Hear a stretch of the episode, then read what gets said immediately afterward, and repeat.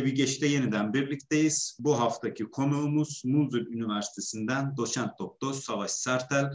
Savaş Hoca'nın e, aslında e, birbirini takip eden birçok çalışması çıktı. Bunlar da daha çok e, halk evleri ve halk odaları merkezli olan çalışmalar ve Erzincan, Bingöl, Tunceli e, üçgeni diyebileceğimiz bölgesindeki halk evleri odaklı çalıştı. Hocam hoş geldiniz.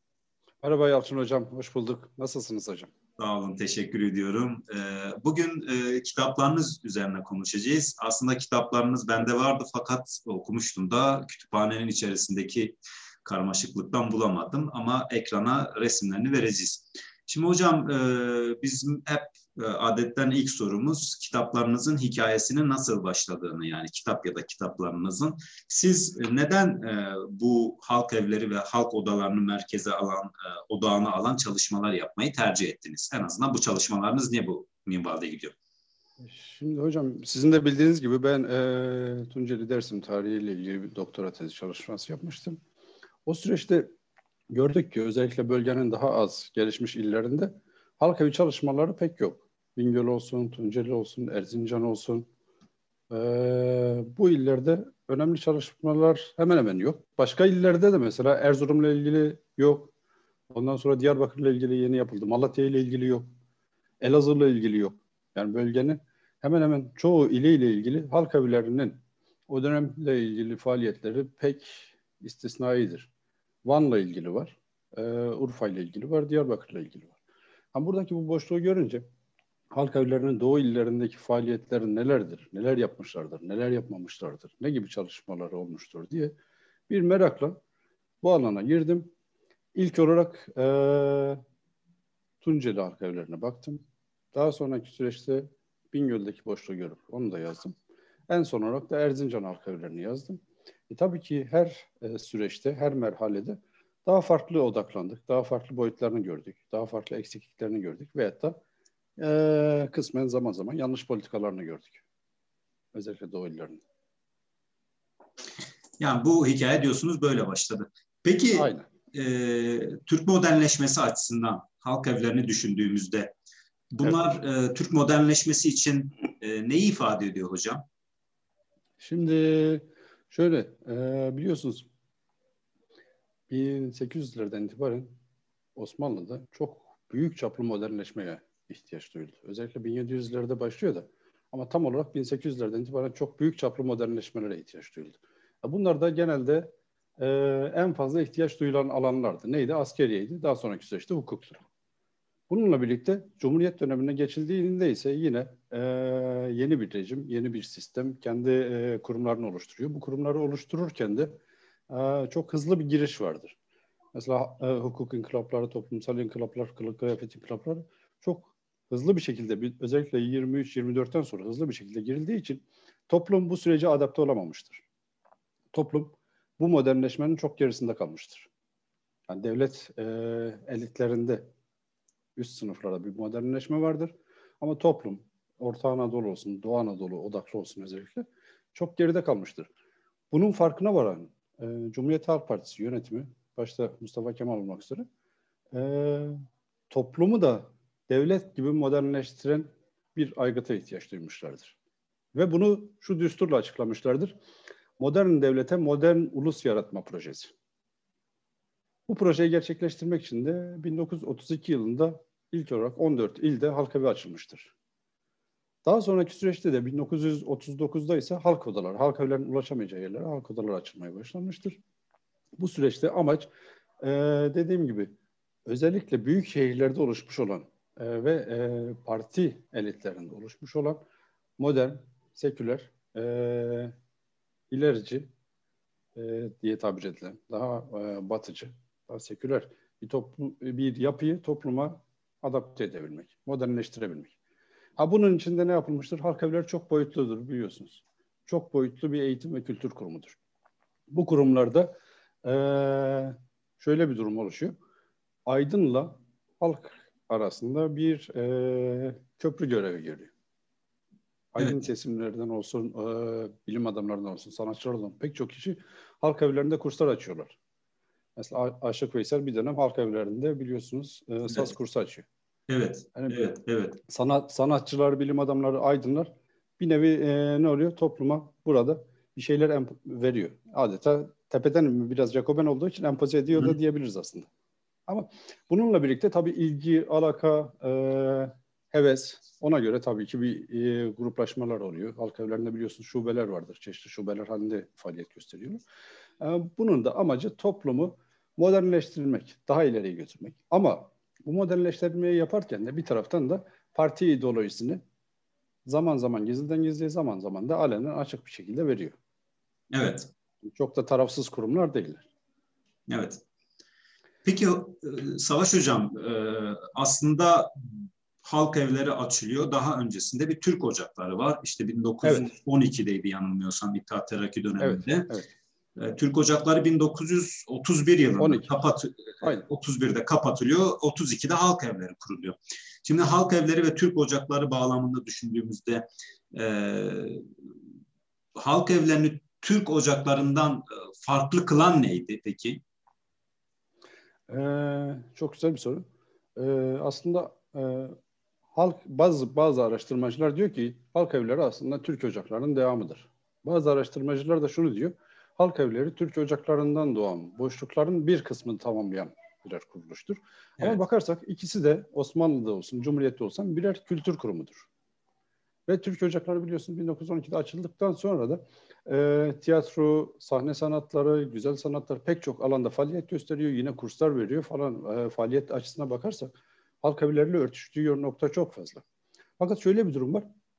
Türk Ocakları temel olarak en belirgin, en net fark ne diyecek olursak Türk Ocakları aydın kitlesine hitap ederken halk evleri halka hitap ediyor.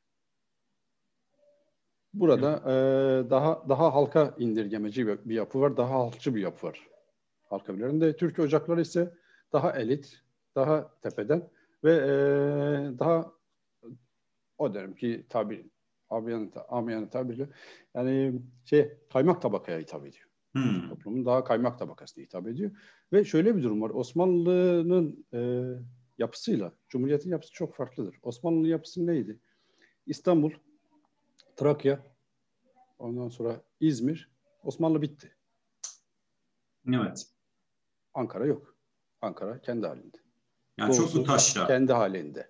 Çok e, elit, çok tepeden bir şey var. Onun dışındaki hı hı. kimse de zaten çok da önemli değil ve inmiyor. Örneğin işte ıslahat fermanı olsun, tanzimat fermanı olsun, hiçbir doğuda olsun, e, İç Anadolu'da olsun toplumlar tarafından benimsenemiyor zaten belirli bir sınıfa, belirli bir kesime, belirli bir elite hitap ediyor Osmanlı'nın e, toplumsal yapılaşmaları.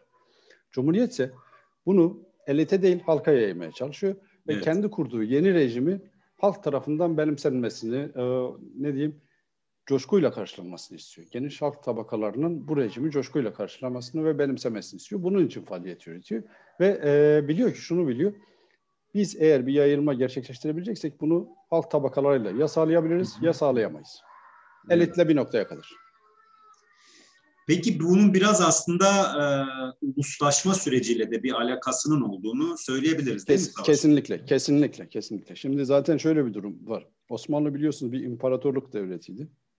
İmparatorluk sonrası yerine kurulan Türkiye Cumhuriyeti ise e, Fransa odaklı bir ulus devlet yapısı oluşturmaya çalışıyor. Hı hı. Ve buradaki e, odağı da Fransa'dır. Fransa'ya bakıyor. Fransa'daki layıklık olsun, Fransa'daki Hı. uluslaşma olsun, ulus devlet yapısı olsun. Aynısını Türkiye'de uygulamaya çalışıyor. Hı hı. Bu ulus devlet e, yapısı e, milleti yani kendi parti programı, parti ideolojisi hı hı. doğrultusunda bir taraftan kaynaştırırken evet. bir taraftan da aslında sıkıntılar doğuruyor. Çünkü Osmanlı'nın bekayası olan Anadolu'da Hı hı. Tek tür, tek tip millet yoktur. Tek tip toplum yoktur, tek dil yoktur. Tek kültür evet. çok boyutludur, çok kültürlüdür. Bu çok kültürlülük tek boyutluluğa indirilirken zaman zaman sıkıntılar yaşanmıştır. Ama amaç dediğiniz gibi ulus devlet, ulus devlet sürecine göre modern bir toplum yaratmak. Evet. Ve oluşturulan devlet de zaten ulus devlettir. Peki üstadım, e, buradan devam edersek halk evlerinin kuruluşu, Ee, biraz daha bu mevzuyu açma babında soruyorum. Halk evleri hangi ihtiyaçtan ötürü kuruldu? Yani bunu e, özetleyebilmeniz mümkün müdür? Ya aslında şöyle bir durum. Ee, şimdi Osmanlı'nın 1700'lerden itibaren dersek, tabii daha öncesinden de hiçbir zaman böyle bir şey yok da Osmanlı'da hiçbir zaman toplumdan bir talep gelmiyor. İşte modernleşelim, şunu yapalım, daha modern bir toplum olalım, daha kültürlü bir toplum olalım gibi bir kaygı yok. Osmanlı'dan sonra yerine kurulan Cumhuriyet'te de öyle bir kaygı yok. Toplum işte şunu isteriz, bunu isteriz, işte harf alanda inkılap yapın, e, kılık kıyafette inkılap yapın, daha modern bir toplum olalım gibi bir kaygısı yok. Ya bundan dolayı da bu toplumun bir taraftan talebi olmadığı halde geri bırakalım gibi bir kaygı da düşünülemezdi. Bir nevi toplumsal talep olmadığı için mesela Fransız İnkılabı'nda olsun, e, diğer Hı-hı. şeylerde olsun gördüğünüz gibi toplumdan talep vardır. Magna Carta'da olsun toplumdan bir talep vardır. Bizde bu hiçbir zaman gerçekleşmiyor. Örneğin kadınlara seçme seçilme hakkını Atatürk bahşediyor. E, bahşetmese kadınların böyle bir talebi yok. Değil mi? Ya evet. Bundan bun, tabii bundan dolayı da toplumdaki bu modernleşme ihtiyacını görünce bir nevi adeta dayatmayla bunlar kuruluyor. Aslında Hı. yönetenler bu eksikliği görüyorlar. Modernleşme ihtiyacını yönetenler görüyor. Özellikle 1930'da Atatürk e, bir Anadolu yurt gezisine çıkıyor. Yurt gezisinde toplumun ne kadar geri kalmış olduğunu görünce hı hı. diyor ki bizim devleti modernleştirdiğimiz kadar toplum modernleşmedi. Hı hı. Toplumun da devlete entegre olması lazım, modernleşmesi lazım. Bu modernleşmeyi nasıl sağlayabiliriz? Yeni kurumlar oluşturmayız. Bunun için de fikir alışverişinde bulunuyorlar. Çeşitli görüşler, fikirler, tartışmalar sonucu e, Çekoslovakya'da eğitimi gören Vildan Aşır Savaşı'nın mesela fikirlerini Atatürk çok benimsiyor ve halk evlerinin kurulması, taslağının hazırlanması konusunda ondan faydalanıyor. Onu da bu komisyona dahil ediyor. Böyle bir komisyon kuruyorlar, düşünüyorlar nasıl yapabiliriz, ne yapabiliriz? Çeşitli kurumları da yabancı ülkelerden inceleyerek ona göre yeni bir oluşum Türkiye'de kuruyorlar. Peki... E... Bir nevi halk evleri yani hocam kusura bakmayın sözünüzü. Estağfurullah lütfen. Bir nevi, bir nevi halk evleri aslında toplumsal mühendisliğin de e, bir aygıtıdır. Evet, evet. Yani yukarıdan aşağı bir modernleşme aynen, aynen. diyebiliriz. Osmanlı'dan Cumhuriyet hep öyle gitmiştir zaten hocam. Siz daha iyi biliyorsunuz evet. Osmanlı tarihini. Estağfurullah, estağfurullah. Hep, hep, hep öyle gitmiştir hocam. Hiç toplumdan bir talep gelmemiştir. Mesela Avrupa toplumlarında olduğu gibi bizden bir talep gelmemiştir. Evet. Peki Savaş Hocam, bu halk evlerinin kurulduğu dönem aslında biraz Atatürk'ün e, işte Anadolu gezisinden bahsettiniz. Topluma evet. yönelik bir değerlendirmesi oluyor. Görüyor yani, içeriden görüyor bu malzemeyi. Bu halk evlerinin kurulduğu dönemi düşündüğümüz zaman Türkiye'de acaba e, ne gibi gelişmeler yaşanıyordu yani 32'ler, 30'lar o süreç? Şimdi gerçekten çok önemli bir dönem. Şu açıdan çok önemli. Öncelikle hocam bakın o dönem e, 30'lu yıllar Nazilerin ilk, baş, ilk iş başına geldiği dönem Almanya'da. Evet. Naziler ilk başına gel, gelince de ilk olarak kendileriyle uyuşmayan farklı fikirlerdeki insanları kovmaya başlıyorlar. Evet. Nereden kovmaya başlıyorlar? İş, iş yerlerinden kovmaya başlıyorlar. Özel sektörden kovmaya başlıyorlar. Ve bu iş kovmalar hızlı bir şekilde üniversitelere sirayet ediyor. Üniversitelerde kendilerinin beğenmediği, fikirlerine aykırı gördükleri, arı saymadıkları Yahudiler olsun, komünistler olsun bunları iş başından göndermeye başlıyorlar. Bu kişiler de başta İsviçre olmak üzere çeşitli Avrupa ülkelerine ve Amerika Birleşik Devletleri'ne gitmeye başlıyorlar. Bu süreçte tabii Atatürk de bu durumu görünce biliyorsunuz Atatürk'ün e, Albert Einstein'la mektuplaşmaları var. Bilim hı hı. adamları istiyor. E, Albert Einstein diyor ki işte Yahudi bilim adamlarından sizin ülkenize gelmek isteyenler var. Size yönlendirebilir miyiz? Atatürk de diyor ki en iyilerini istiyorum. Kim varsa gönder. Hı hı. Kim varsa gönder. Ve bu süreçte çok fazla miktarda gerek Alman Yahudisi olsun, gerekse Almanya'da komünist olan veya da rejimin beğenmediği kişiler tasfiye edilirken Türkiye'ye çok sayıda Alman bilim adamı geliyor. Evet, bu Alman evet. bilim adamları da e, Sayın Hocam gerek İstanbul Üniversitesi olsun, gerekse Ankara Üniversitesi'nin kuruluş aşamasında çok önemli katkılarda bulunuyorlar. Dil Tarih Coğrafya Fakültesi olsun, hukuk mektebi olsun, ondan sonra İstanbul Darülfünun olsun. 1933'te biliyorsunuz üniversite reformu gerçekleşiyor. Bunda çok etkili olmuştur. Bir. ikincisi o dönemde zaten Atatürk'ün istediği de tam olarak toplumsal ve kültürel alanda yenilik yapmaktı. Neydi mesela? Türk Dil Kurumu'nu kuruyor, Türk Tarih Kurumu'nu kuruyor, üniversite reformunu gerçekleştiriyor. Ankara'da işte Ziraat Okulu olsun, Baytar Mektebi olsun, hukuk mektebi olsun çeşitli okullar açılıyor. Yani adeta tam anlamıyla toplumsal ve kültürel alanda seferberlik yapılıyor. Bu seferberlik sürecinde de halk evi de aslında bu halkalardan birisi. Sadece halk evi değil. Mesela millet mektepleri vardır. Yine halk evlerinden daha sonra kurulacak olan köy enstitüleri vardır. Bunlar da mesela Türkiye'deki e, modernleşmenin ve e, ileri gitmenin temelinde eğitim alanındaki temelindeki üç önemli sacaya'dır bence.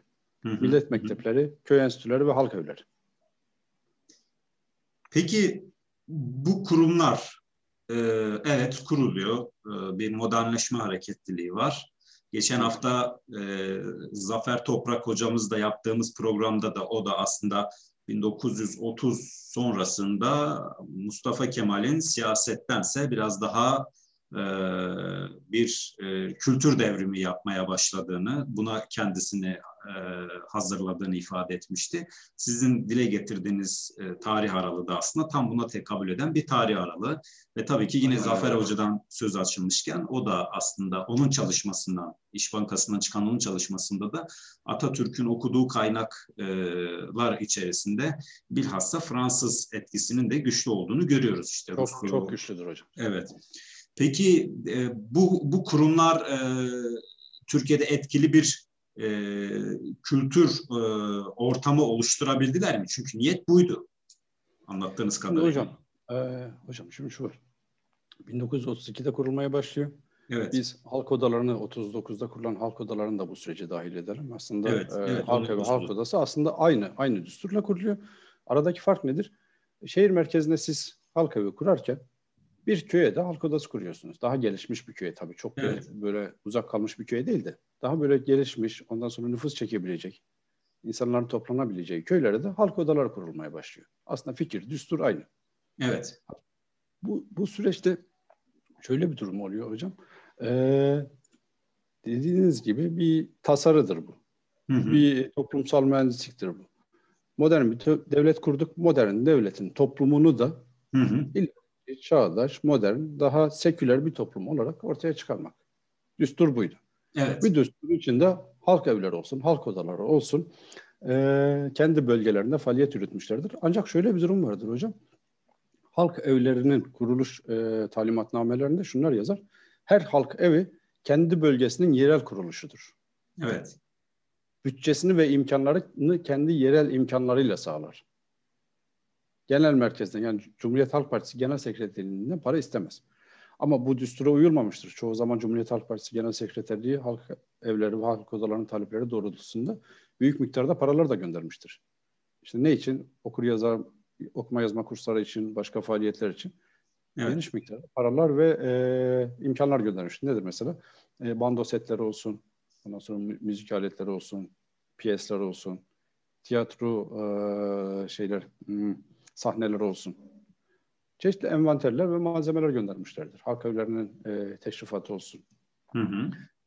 Bu süreçte e, Sayın Hocam yerel kuruluşlar olduğu için örneğin bir İzmir Halk Evi ile bir e, Pülümür'ün bir köyündeki halk odasının aynı imkana sahip olabilmesi beklenebilir mi? Evet. Aynı oranda etkili evet. olması beklenebilir mi? Bir Eminönü Halk Evi ile evet e, bir Hozat Halk Evi'nin aynı imkana sahip olması beklenebilir mi? Evet. Aynı verimlilikte çalışması beklenebilir mi? Yani çok fa- e, faydalı olan, çok etkili olan halk evleri de vardır. Çok sönük kalan, kağıt üzerinde devam eden halk evleri de olmuştur. Ha burada şöyle bir hata ben görüyorum. Ben kendi adıma. Hı hı.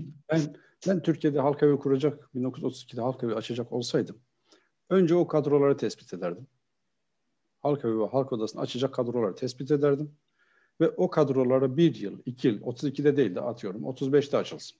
Ama bir yıl, iki yıl, üç yıl bunlara adeta mesleki eğitim verir gibi Hı-hı. Ankara'da toplar. Ee, madem aynı zamanda ideolojik kurumlar ya parti ideolojisinde benimseteceksin. Evet. Kendi evet. parti ideolojinin hem ideoloji eğitimini verirsin hem kültürel eğitimini verirsin. Ondan sonra bu kişileri gönderirsin ve kurumları açarsın. Çok daha sağlıklı işler. Çünkü e, halk evlerinin mesela düsturu neydi? Düsturlarından birisi hocam. Kadın ve erkeği toplumsal e, hayatta birleştirmek. Hı hı. Yani aslında halk evleri için şu çok fazla kullanılan bir tabirdir. Cami dışında bir toplanma alanı toplumda. Bir. Hı hı. İkincisi e, camilerin cemaat yapısı yerine toplumsal cemiyet yapısı kurmaya çalışan kuruluşlardır. Bu toplumsal cemiyet yapısında da kadını bir kenara bırakırsanız bu hayatı hiçbir zaman kuramazsınız. Evet. Ve halk evlerinde de temel düsturu ne olmuştur? Özellikle kırsal bölgelerde. Hadi İzmir'de sonra sıkıntı değildi. Kırsal şehir ve köylerde ne yapılmaya çalışıyor? Kadını toplumsal alana nasıl sokabiliriz? Bunu evet. da ne yap, neylerle mesela piyeslerle, gösterilerle sağlamaya çalışıyor. Örneğin Erzincan Halk Evi'ni çalışırken hocam şöyle bir şeyle evet. karşılaştım. Ee, şey deniyor. Cumhuriyet Halk Partisi Genel Sekreterliğine deniyor ki bize piyes gönderiyorsunuz ama kadın rolleri olmayan piyesler gönderin. Bu rolleri kadınlar oynamıyor. Erkekler de kadın rolüne girmek istemiyorlar. Aslında bu ne şu demektir hocam. O yazıyı yazan halk evi yöneticisini halk evinin ve Cumhuriyet Halk Partisi'nin o dönemki temel düsturuyla taban tabana zıt. Zıt. Sizin tepe yöneticiniz, halk evi başkanı bile sizin felsefenizi bilmiyor ki halka siz onu indirgeyesiniz. Erzincan'da öyle bir sıkıntı var mesela ben gördüm. Kadın rolleri istemiyoruz diyor. Erkek evet. rolleri gönderdi. Cumhuriyet Halk Partisi de diyor ki bizim diyor düşüncemizle taban tabana zıt diyor. Biz istiyoruz ki diyor kadını toplumsal alana sokasın. Siz istiyorsunuz ki kadını dışlayasınız. Evet. Bunu, evet. Bunu, bunu yazan bir halk başkanı hocam. Peki bu, bu, bu buradan düşündüğümüz zaman e, en nihayetinde kapanıyor. E, bu kapatılma hikayesi nasıl oluyor? Ve biraz bir başarısızlık mı var ortada yoksa bilmediğimiz başka bir şey mi? Şimdi hocam 1951 itibariyle söyleyeyim. 478 Türkiye genel 478 Halkavi Şubesi 4322 Halk Odası Şubesi var. Çok fazla. Hı hı. Çok yaygın kuruluşlar. Ve bu kuruluşların dediğim gibi pek çoğu kendi ayakları üzerinde duramıyorlar. Bir, en büyük problem bu. İkincisi Cumhuriyet Halk Partisi tek başına iktidar döneminde bunlara çok büyük miktarda paralar gönderiyor. 23 veya 27 milyon gibi rakamlar. Bazı yazarlara göre 50 milyon gibi bir rakamdan bahsediliyor. Tüm bu 19 yıllık süreçte gönderilen paralardan. Çok büyük paralar gidiyor. Evet. Bu paraların da önemli bir kısmının getirisi çıktısı olmuyor. Düşün milyonlarca har- harcıyorsunuz, çıktınız daha fare de orada adet. Hı hı, hı. Tamam büyük halk evlerinde önemli neticeler elde edebiliyorsunuz ama gelişmemiş bölgelerde çok önemli bir faaliyet elde edemiyorsunuz. Bir, ikincisi halka geniş böyle CHP ideolojisini benimseyebilecek bir halk kitlesi de yaratamıyorsunuz. Evet. Politik, ideolojik başarısızlığın yanında kültürel alanda da zaman zaman çok da başarılı olunmadığı başarılı şeyleri olamaz. görüyoruz. En, en büyük başarı ne oluyor? Türkçe okuma yazma kursu açarak mesela e, pek çok insanın okur yazar olmasını sağlayabiliyor. Bazen meslek kursları açıyorlar. Bunlarda da kısmen başarılı oluyor. Yabancı dil kursları açıyorlar. Bunlarda da başarılılar. Ama Hı-hı. bunun dışında diğer alanlarda çok da başarılı olamıyorlar. Ama bunun e, gerekçesi dediğim gibi partinin fikirlerini bilmeyen kişilerin bir yönetici olması, ikincisi hocam e, ödenek sorunu. Evet. Mekan sorunu. Dediğim gibi Eminönü Halkavi ile Pülümür Halkavi bir değil. Aynı ödeneğe sahip değil, aynı imkana sahip değil, aynı bütçeye sahip değil. E, sonuçta toplumu meşale olabilecekseniz Hı hı. Çok güçlü konumda olmalısınız. Bir hocamın evet. meşhur bir sözü vardı. Şunu derdi hocam. Akademisyenin patates soğan derdi olmayacak. Hı hı. Akademisyenin patates soğan derdi olursa dedi öğrencisine hiçbir şey veremez. Evet, evet. Kafa kafa dağılmamalı diyorsunuz yani ha, bir yerde. Bu, bu, bu imkanları o kadar fazla olacak ki, o kadar rahat olacak ki Pülümür halk evi şunu düşünmeyecek. Ya ben nereden imkan bulurum da Türkçe okuma yazma kursu açarım? Ben nereden imkan bulurum da şu kursu açarım? Düşünmeyecek. O bütçesi elinde hazır olacak. Bir, İkincisi şöyle bir sıkıntı var hocam. Ee, ideoloji kurumlar olduğu için ve 1946'dan sonra biliyorsunuz Demokrat Parti çok partili hayat başlıyor. Evet. Demokrat Parti taraftarı kişiler de burayı benimsemiyorlar. Benimsemeyince politik ideoloji kurumlar olunca ne oluyor? Toplumsal çatışmaya yol açıyor. Halk evet. evleri aslında Demokrat Parti kurulduktan sonra bu benim kendi fikrim belki doğrudur belki yanlıştır. Demokrat Parti kurulduktan sonra bence Cumhuriyet Halk Partisi'nin yan kuruluşu olma konumundan çıkarılıp toplumun tümüne mal, mal edilmesi lazımdı. Hı hı. diye düşünüyorum. Olmaz. Bir de şöyle bir sorun var hocam. 40'lı yıllardan 40, 47-48'den sonra pek çok halk evi e, adeta tabela halk evine dönüyor. Hı hı. Faaliyet yürütemez hale geliyor. Bir diğeri zaten CHP yıllardır diş biliyor. Şey e, Demokrat Parti diş biliyor. Nasıl yaparım bu kurumları kapatırım diye.